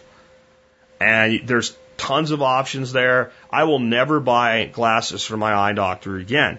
I talked to an eye doctor about this. He said, you know, that's how we make a lot of our money. And I'm like, okay, well, listen, if I was buying glasses that I could get for $15, $20 online from you, and I was paying 30 or 40 bucks for them or something like that, I could understand, you know, personalized service, you fit them in my face, whatever. But when you're selling those same glasses for 200 to $300, I can't justify it. I'm sorry. I'm not here for the purpose of keeping you in business selling glasses for too much money. And he didn't like that, but that's the truth. I, I can't see spending hundreds of dollars for something I can get for 20 bucks. And I can't tell the difference. You know, I can't tell the difference at all between the glasses I bought there and the glasses I've gotten from, from an eye doctor. You know, you can give me a prescription, you can check my eyes, you can tell me if my eyes change. I'll handle getting my own glasses. Uh, they come in a hard case with a cleaning rag. So you get a set of these glasses and uh, they come in that case. Put them on, make sure they work for you. Put them back in the case. Put a set in your put a set in, in the glove box of your, all your vehicles. You get in your vehicle, you, wear glasses. You're supposed to wear glasses when you drive. I don't need glasses. I'm not wearing my glasses right now. I actually don't like glasses for reading from a computer screen. I always take them off for that. So there's, and I, I'm not blind, so I walk around without my glasses on. I need to run to the store. I get in the car. Uh, I, I pull out of the gate, lock the gate, and like, oh, I don't have my glasses. Damn it, I really should. Oh, boom, glasses on, done. Um, if you are ever in an emergency and you have your glasses damaged or lost and you can't replace them, it could be a really bad thing for those of us that are vision impaired. So I cannot recommend Zenni Optical high enough. I have no affiliation with that site whatsoever. Uh, I just think they belong there. Uh, one thing that can happen when we drive without glasses is we can get in wrecks, and there's all different types of ways that we can get into situations where we have bleeding. And I believe that the absolute best tool to deal with bleeding in most instances is the product known as Israeli battle dressings. I won't belabor exactly what they are. I'll just tell you that they are a great bandage, compression bandage for bleeding wounds. And you can get three of them for 30 bucks on Amazon. And there's a lot of different places you can get them. I don't care where you get them, but if you're not uh, familiar with Israeli battle bandages, um, go look at them so you know what they are uh, on Amazon and then get them wherever you want them from. I believe in this one because it can save a life. It, it, it's happened, and, it, it, probably wouldn't be a bad idea to include uh, something like QuikClot or something like that as part of your medical kit. But you know, these you keep in the glove box. These you keep in the medical kit. Uh, I know people that kind of are the like t- totally tactical guys that wear the pants with all the pockets, and they always have one on them, uh, just in case it's necessary. Um, there was a listener that wrote in recently that uh, at a sporting event, one of the kids was climbing in a dumpster looking for stuff and gashed their head and was bleeding really bad. Uh, and they ended up using one of these to, to put on that. I'm not sure exactly how well it would work for a head, but that was the story anyway. Um, they just are something you should have in your kit. And I'll leave it at that. But to me, this is something, you know, pick up a dozen of these things and, and have them wherever you might need them uh, because they, in fact, not only can but have saved lives uh, multiple times. And if you couple that with a clotting agent, you wouldn't always have to use that clotting agent, but it would probably not be a bad thing to have something like a quick clot or similar as well. And now going to something totally different, um, I believe that you should have some way to deal with small pests especially if you had like a long term situation where rats were becoming a problem. They could either be a source of disease or, I hate to say it, but a source of food. Rat is eaten all over the world, um, especially those delicious little rats that live in trees with bushy tails we call squirrels. But I think it makes sense to have a, a gun that is capable of taking small game that everybody should have one. And I think it makes sense for that gun to be something that if you have gun and ammo, you're good. You don't need anything else. You don't need CO2. I think it should be relatively quiet, and I think it should have the ability to be adjustable in its its its power. So it could be something that would just annoy something and make it go away, or something that would embed a pellet deep in it. And I think if you're going to go with pellets, you want to step up to 22 caliber. They are. I've shot a lot of things. Some I'm ashamed to admit of when I was a kid with pellets and BBs, and I can tell you flat out. A 22 pellet, even at a significantly lower velocity, is a much better tool for dispatching small animals with than a 177 pellet. There used to be a lot of options with 22 caliber pellets in what are, what are called variable pump. And variable pump is exactly what it sounds like. There's a pump, and you pump that up. You can do a couple pumps, and you have a really you know light uh, impact. You pump at 10 pumps, you get full speed. But the only one I know of left is made by Crosman. It's after they they they merged with Benjamin Sheridan. It's the Benjamin 392 bolt action variable pump 22. They sell for 160 bucks. I, I like this better if you're only going to have a single uh, air rifle than the break barrels. Everybody went to break barrel. Gamo kind of pioneered that R- RWS as well, and now Daisy and Crosman and everybody's gone to break barrel. They're loud. They're loud. They only have one setting. They have a forward recoil and they destroy scopes. This gun's really not meant to be scoped. So that's kind of irrelevant there. But forward recoil is so hard on scopes. It's, it's, it's really kind of shocking. Um, this just works and it works all the time. I had when I was a kid, and I think my uncle has this gun now, an old Crosman that was the original gun that this came from. So Crosman and Benjamin have this intertwining past. Um, and I carried that thing all over the place. If I didn't have my 22 rifle, I had this thing. It's lightweight. That's the other thing I don't like about the the break barrels. They're generally pretty heavy. Um, and kind of to me, why am I carrying around a pellet gun that weighs more than my 3006? That's that's kind of never made sense to me. This thing weighs 5.5 pounds. It's wood and steel. Uh, that's another big thing that I like about it. And I, I highly recommend it as, you know, a pest control thing, but this could be in certain situations a food gathering tool. There, the, the, I, I've I've shot squirrels with this thing, and they go. You hit them in the head, they're dead, like instantly. Uh, I killed a raccoon with one of these. Now it had to be a headshot, and it wasn't a quick, clean kill, but it certainly completely incapacitated the animal. One follow up shot, we're done. You hit a rat with this thing, it, if you hit them in the middle, it tears them apart. Um, and it's fun to use because it has the variable pump. What enables a lot of you to do that might have complaining neighbors because they hear bam, bam, is double pump target shooting, pap, pap, versus pwack, okay? And there are times where two pumps, three pumps are plenty to get the job done to kill smaller animals and are less disturbing to other animals around the area. You have that flexibility. I don't know of another variable pump 22 pellet gun still being made. And that's why I'm recommending this one. By the way, if you do want to scope this, they, they do make a mount for scopes for this gun. I don't think it's necessary, but I'll include a link to where you can get those mounts as well. They basically clamp onto the upper tube that's that's uh, back where the bolt is. I've never used them. The reviews are good, but I've never used them, so I don't know well how well they work.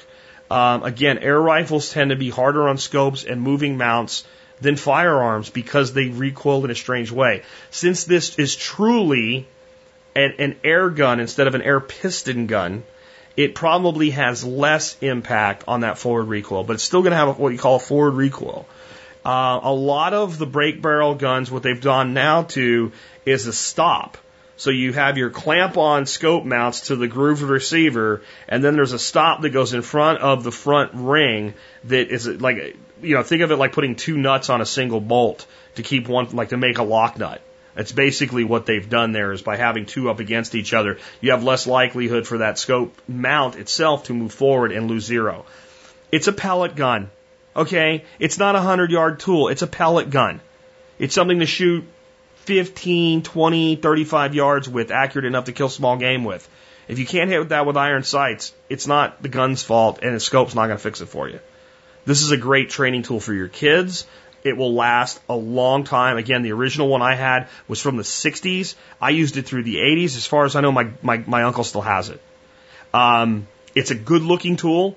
And it might be one of those things to get now because if it is the last of its kind, and I, I think that it is, they may go away forever at some point. And uh, it may be one of those things you wish you had bought while you had the opportunity. Link uh, to the gun and the scope mounts in the show notes.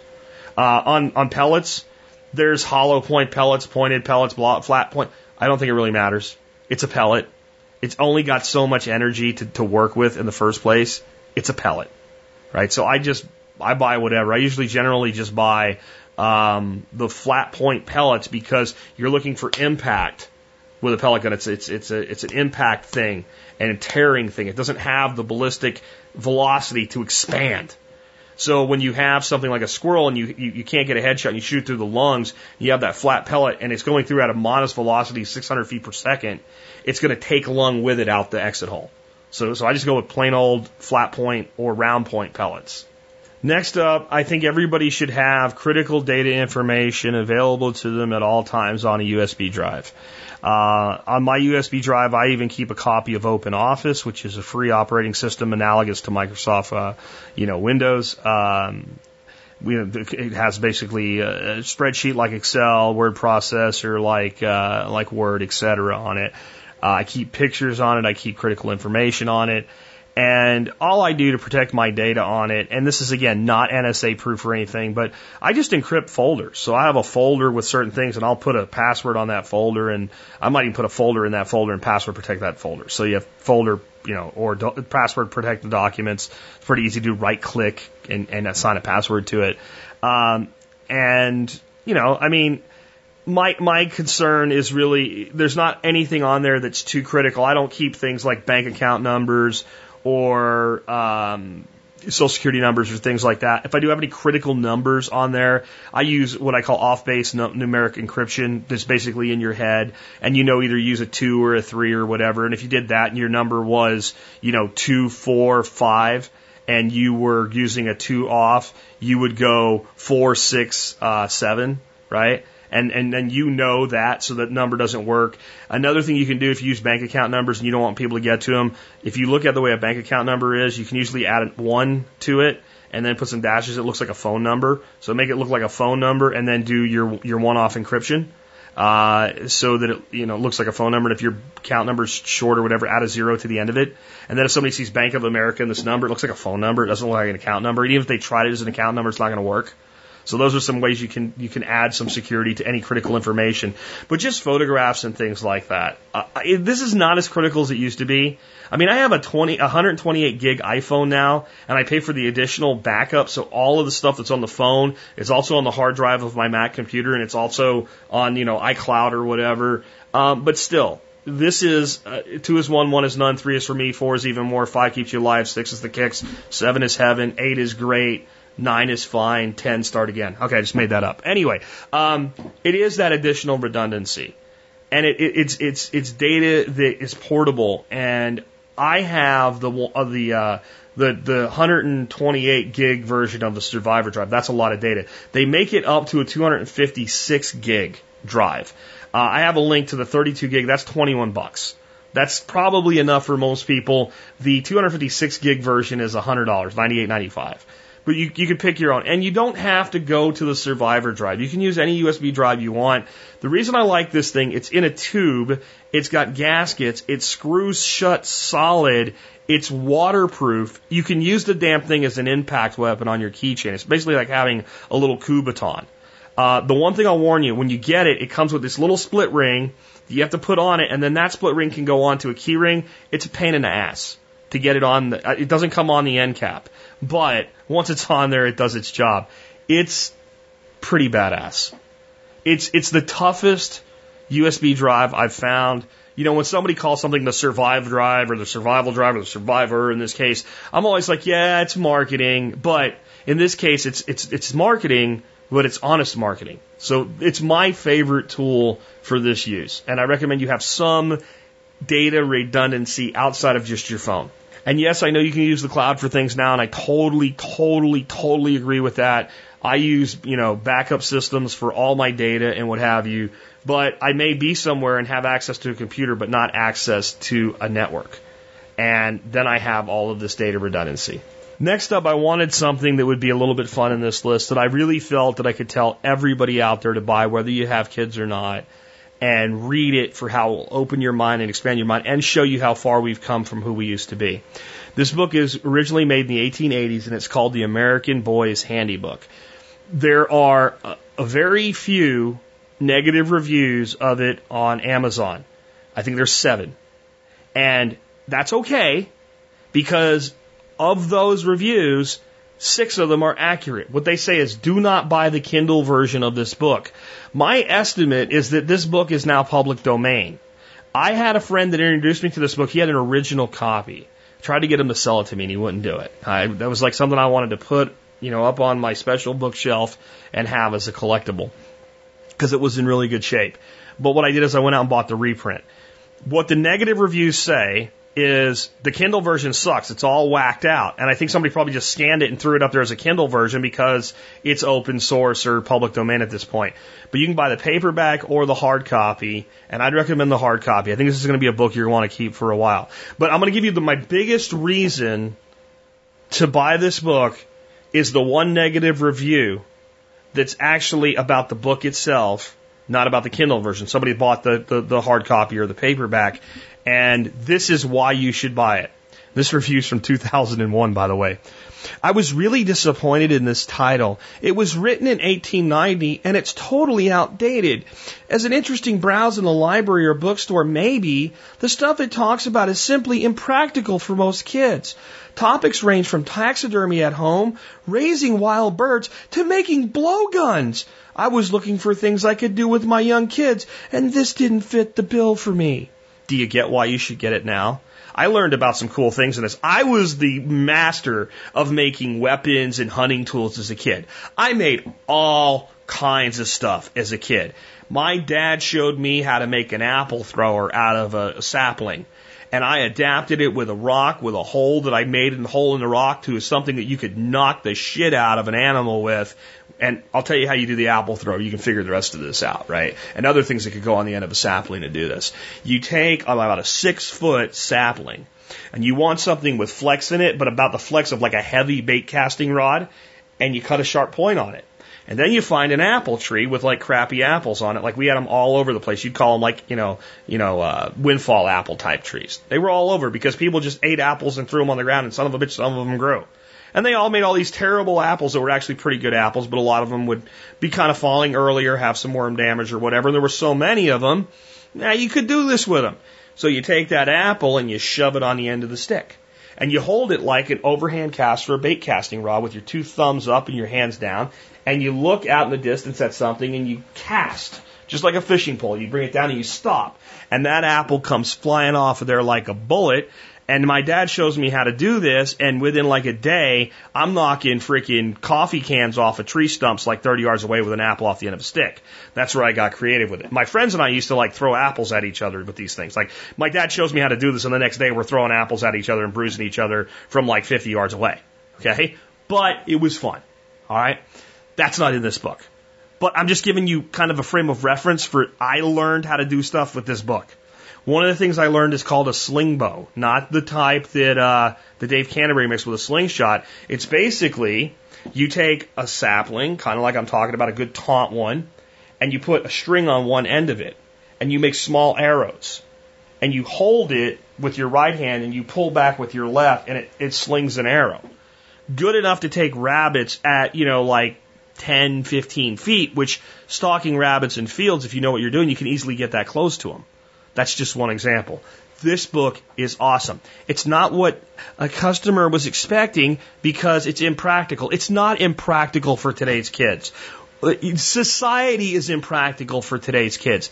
Get this book, take a walk through history, learn some really cool stuff, and spend some time with your kids teaching them how to do really, really interesting, cool stuff and know that it upsets people that are politically correct so you feel even better about owning a copy. Isn't it great that that, that negative review sells it better than I ever could? I just think it is. Let's go on to the next one.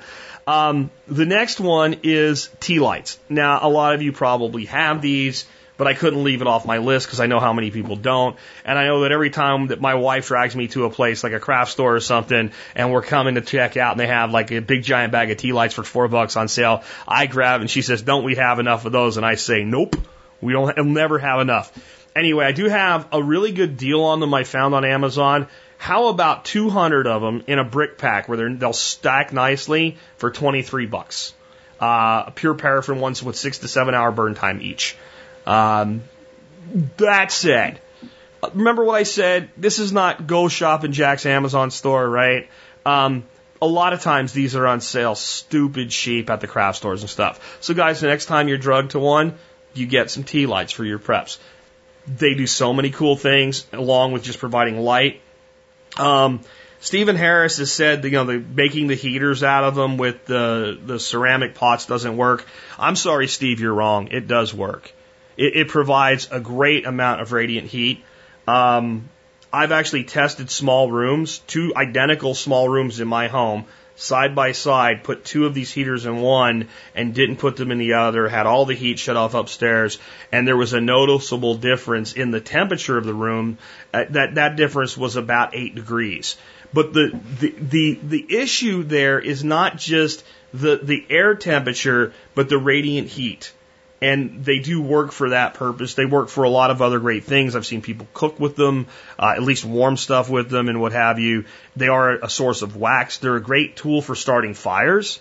So, I mean, one of the really great things you can do with a tea light or two when you're wanting to start a fire is you just make your little bed of kindling and I'll pop two tea lights in there and light them. I mean, they're cheap. Why not? You know, it's going to work. So, uh, they're just a quick one. I won't say much more about it because I know most of you probably keep those as part of your preps anyway. But for those of you that don't, if you've ever wondered why you see grown men excited at, you know, like MJ Designs or something or Michaels, whatever it's called, grabbing two bags of tea lights and throwing them in the carton and their woman looking at them like, really more of those? This is why. This is why. And the last item, I, I almost left this item off the list because of the time of the year that it is. Um, it's just not what you're thinking about now. But that's when maybe we should be thinking about things. Portable heat, I believe, is one of the things that can save lives. Every year, not only do we have power outages where people die because they're very, very cold, but people do stupid things when it gets cold, like try to make heaters in a bad way or turn their gas oven on and open the door uh, or turn their oven on, their gas oven on, get it really hot in there, shut it off and open the door. Um, I, I've seen all types of things. People running generators and then running their stove off their generator with the door open on the oven to heat a kitchen. I mean, people using fire in bad ways and end up asphyxiating themselves or what have you, and it doesn't have to be. It doesn't have to be. I, I actually think probably one of the best things you can do for heat redundancy is good quality modern kerosene heaters and a good storage of kerosene. Um, but there's a little bit of a learning curve, and the the tool I own that I use to stay warm when it's cool or to heat. Like if, if I have a person that's like, it's cold, go in that room and I'll put this in there with you, what have you, is Mr. Heater's portable big buddy propane heater. It's a, we're back to the best value uh, for the cost that I can find. Uh, it can run on one or two of the small propane bottles, or you can get an adapter for it that I recommend. It'll run on a, a 15 gallon propane tank. If you do that, it runs for a damn long time. It does use batteries, but that is just for the startup. So it uses very little energy. It, you can buy a little plug-in adapter for it. You can plug it in the wall and not use the batteries. I really don't recommend that. We should all have extra batteries on storage all the time. Okay. It's a ceramic face heater. It has great control. It is indoor safe. It heats up to 400 square feet. If it gets knocked over, it shuts off. If it has a it has a, detector on it to detect low oxygen levels, it shuts off. It's inherently safe. I've never heard of anybody burning their house down or asphyxiating themselves or harming themselves in any way with one of these heaters. Um, Mr. Heater makes a bunch of different ones, but the Big Buddy is the one that I recommend. It's got enough power to make it worth using. Uh, some of the smaller ones are fine in a hunting blind or something like that, but this, this is great. Um, I've used this in my 800 square foot workshop. And I'm not saying it heats the whole thing, but the area you're in, you're nice and warm when it's really, really cold outside. Um, it's we used it in Arkansas during our very long term uh, ice caused uh, damage to uh, the electricity. We were without power for almost two weeks. Uh, we, between that and the fireplace, we were warm and toasty the whole time. Um, it's just a great tool. I know it's not something you probably need right now. In fact, I would tell you, given it is about to be summer, you probably don't need to even think about buying this, but if you're planning your, you know, adding to your preps going forward, you might want to schedule this thing in for like early fall. Because it's one of those things where you can be miserable and you don't have to be miserable. You, you just really don't. And it is an everyday item.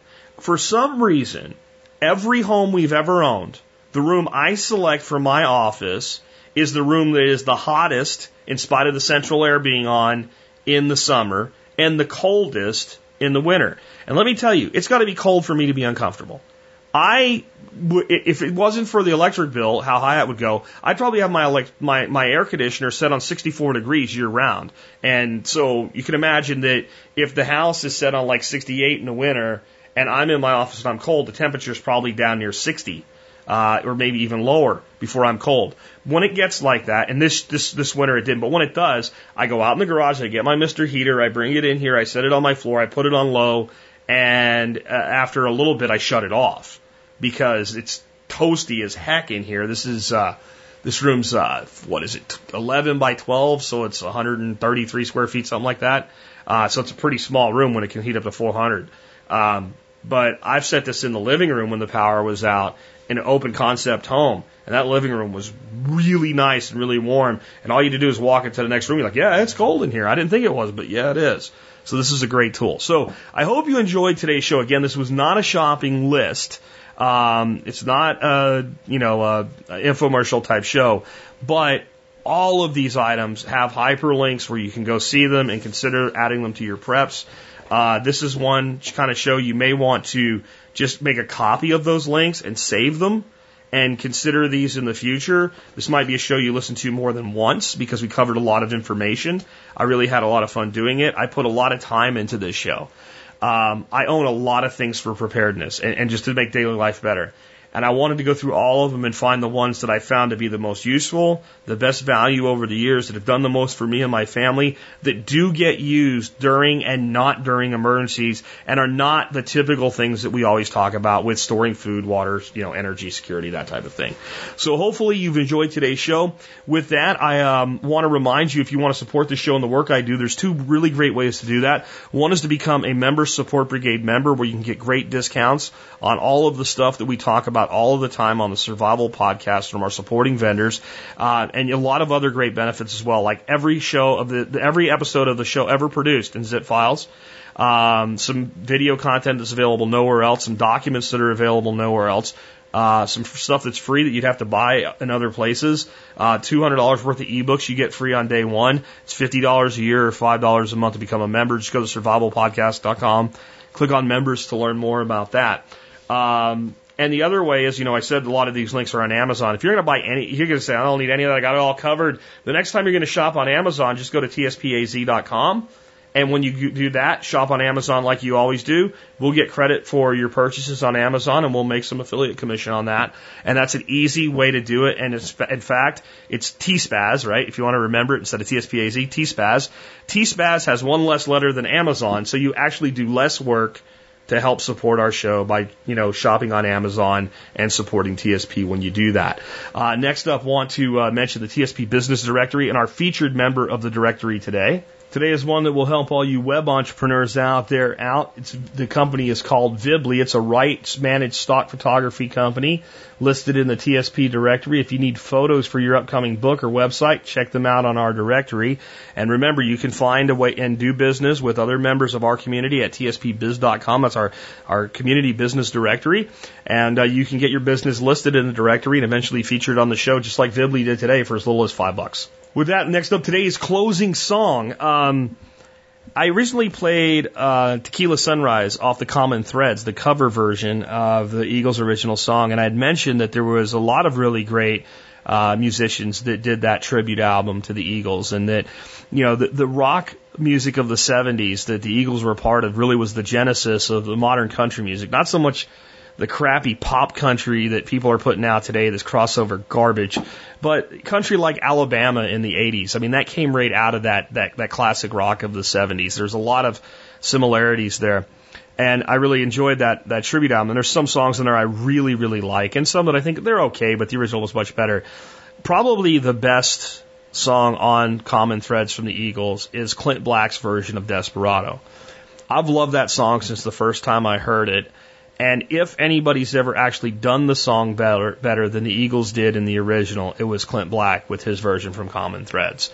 And that's what I'll close up the song with to you today. But, you know, what, what I love about that song, and its, its meanings have changed for me over the years. When I was a young, arrogant, 20 something, um, hitting on girls in bars, I kind of saw myself as the character that way. And, uh, that was egotistical and wrong, but it was part of why I liked it. It just, the sound of it was great. But today, you know, I think about freedom uh, uh, totally different than I did when I was 20. And in this song, it's freedom, that's just some people talking. Your prison is walking through this world all alone. And it makes me think of the question I answered yesterday about the person saying, I'm pursuing my dreams, but my wife and daughter don't feel like I'm spending enough time with them. Um, in our quest to build businesses, in our quest to make ourselves more prepared, in our quest to, to do all of these things eh, that take time and energy and effort and are worth doing, we need to not lose sight of the fact that without other people in our lives, it's really not what we're looking for.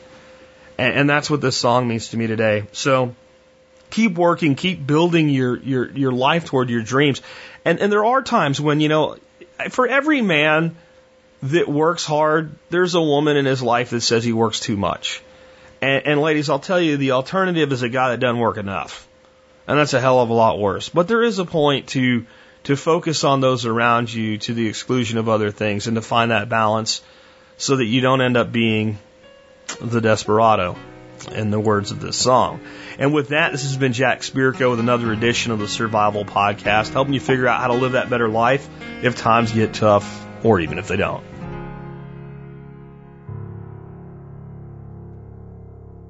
Desperado, Why don't you come to your senses? You've been out riding fences for so long now. Oh, you're a hard one, but I know that you've got your reasons. And these things that are pleasing you can hurt you somehow. Don't you draw the queen of diamonds, boy. She'll beat you if she's able. And you know the queen of hearts is always your best bet.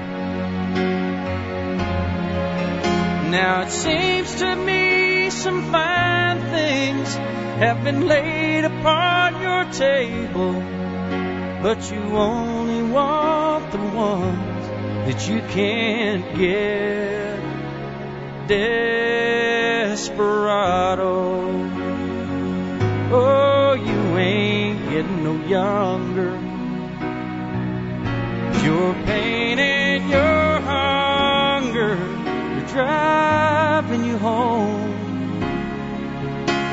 And freedom, oh, freedom. Well, that's just some people talking. Your prison is walking through this world all alone. Don't you peek it cold in the wintertime? The sky won't snow and the sun won't shine. It's hard to tell the nighttime from the day.